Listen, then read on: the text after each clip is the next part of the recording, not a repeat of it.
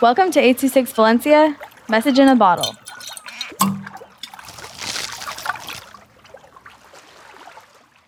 Warm Food by Genevieve with 826 Valencia. The living room was like the bustling streets of downtown, everyone talking, laughing, and the consistent clicking of glasses filled with soda. Everyone gathered around the table covered with the exquisite smells of home cooked dishes. Aunties, uncles, and cousins packed the warm room. The sunlight shines right down in the little courtyard part of the house where we were eating, really bringing everyone's mood up. Feeling content and thankful for everyone in my life and all the food in front of me, I take an extended look around at everyone in admiration. Although I'm a very picky eater, I take a nibble of each dish my auntie had made, various flavors traveling throughout my mouth. From sweet to crisp to peppery, all flavors amaze me. Vietnamese food will always have a place in my heart.